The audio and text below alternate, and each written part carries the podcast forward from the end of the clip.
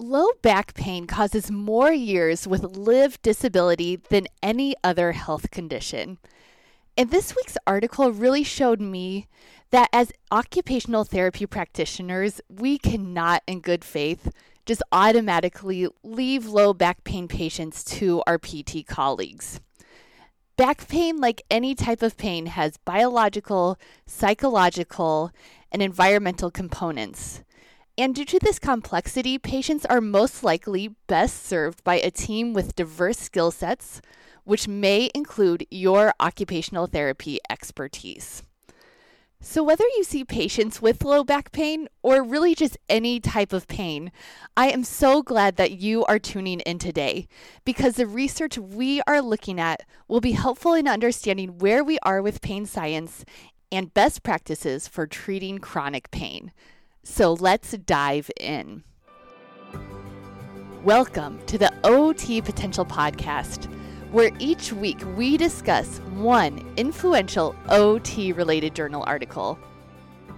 Welcome to the podcast. I'm your host, Sarah Lyon, OTRL, and this week we are looking at the journal article Multidisciplinary Biopsychosocial Rehabilitation for Chronic Low Back Pain a Cochrane systematic review and meta analysis.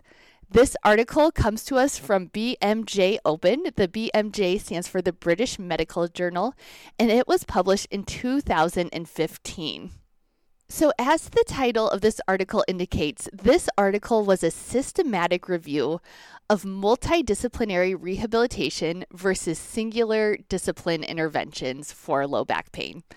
Basically, what the researchers wanted to know was is it more effective to have just one professional working with low back pain patients or to have a multidisciplinary team where we are addressing low back pain from several different angles? And the article found that multidisciplinary biopsychosocial rehabilitation interventions were more effective than usual care and physical treatments alone in decreasing pain and disabilities for patients with chronic low back pain. Now, there is a lot to unpack there, so let's start by looking at some of these details. And let's begin with a refresher about what this biopsychosocial model is.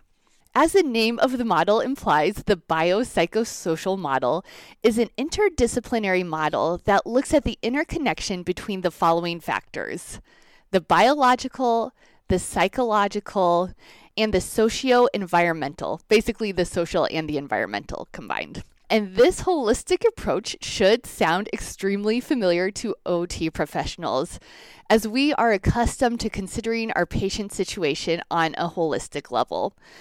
But you have to remember that this can seem like a departure from the traditional medical model, which historically has just looked at the physical aspects of pain and really focused its treatment on those physical aspects. There is a lot to read about this biopsychosocial model, both how it has just really influenced modern healthcare, but there are also critiques of it. Um, and I will link to some of my favorite resources within the OT Potential Club.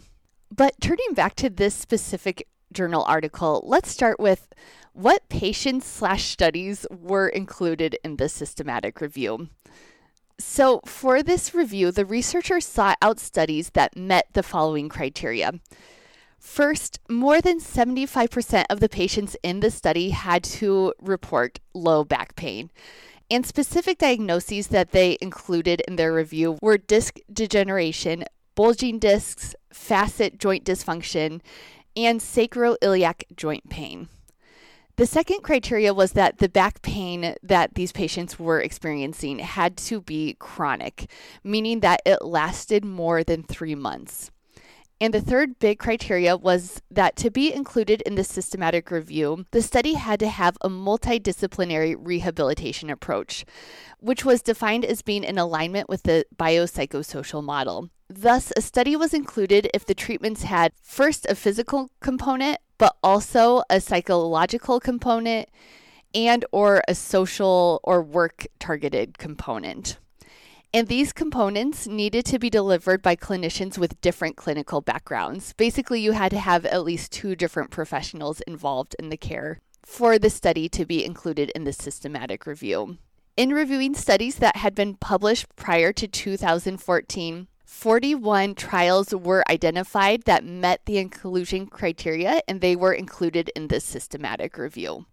So, how is occupational therapy included in this article? The article did mention that some of the studies that they looked at focused specifically on occupational goals. But occupational therapy was not mentioned explicitly in this article as possible participants in multidisciplinary care. But the really interesting thing was neither was physical therapy. In fact, I thought the article went out of its way not to mention specific professions and instead emphasized the different training backgrounds and perspectives that are needed to deliver the biopsychosocial model versus naming exactly what those professions should be.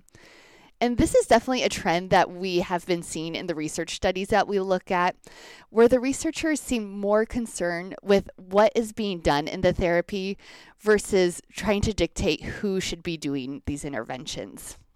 So, what were the results of the systematic review? Overall, the results of the systematic review were favorable for multidisciplinary care, but there was definitely some nuance in what they found. 16 of the randomized controlled trials compared multidisciplinary rehab to usual care.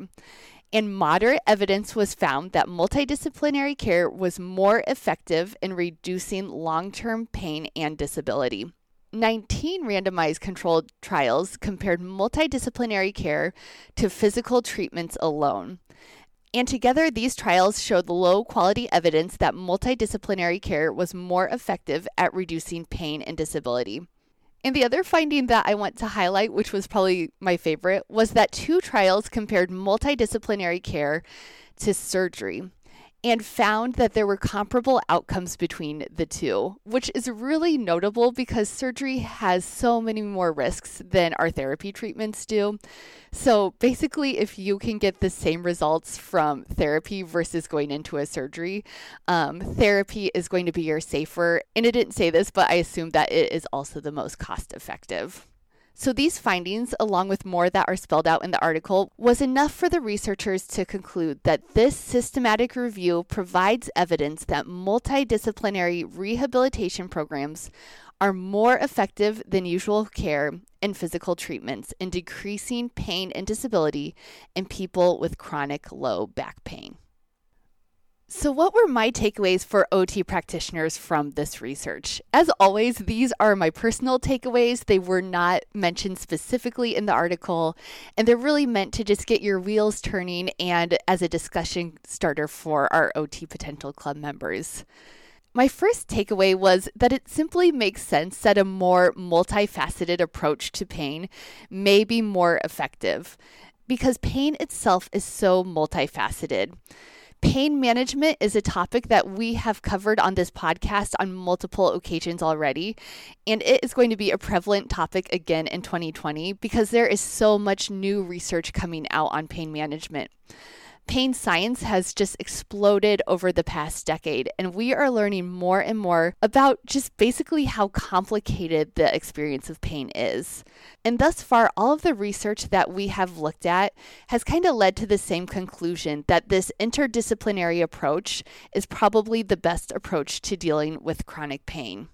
In the OT Potential Club, I am going to link to some of my favorite resources to help you just catch up on where we're at with pain science and also refer you to the other articles that we have looked at. My second takeaway is that if your facility is not taking a holistic approach to pain, it may be time for some changes. There are some fabulous functional recovery programs scattered across the nation that have a very systematic, interdisciplinary approach to pain. That I think it's really good for us to have an awareness of these programs and, whenever possible, model our care after what is happening in these pain clinics. And it does seem to me that coupling OT and PT for pain management may be one of the most achievable and cost effective ways to deliver this interdisciplinary care at your local facility. If you are looking for more guidance on using the biopsychosocial approach for pain management, I highly recommend a continuing education article from the AOTA, and I am going to link to that in the club because it has a lot of concrete advice for how you can be incorporating this model into your pain care.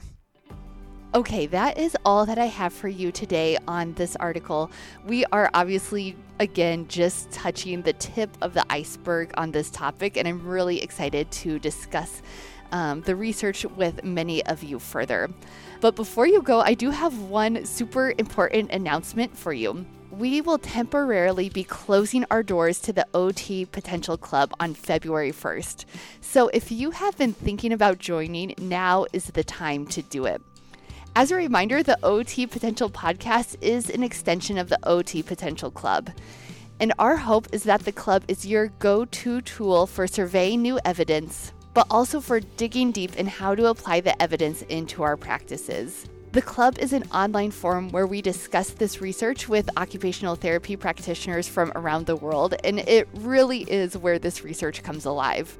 But after February 1st, we will be focused on building some new features for our members, like our brand new assessment search.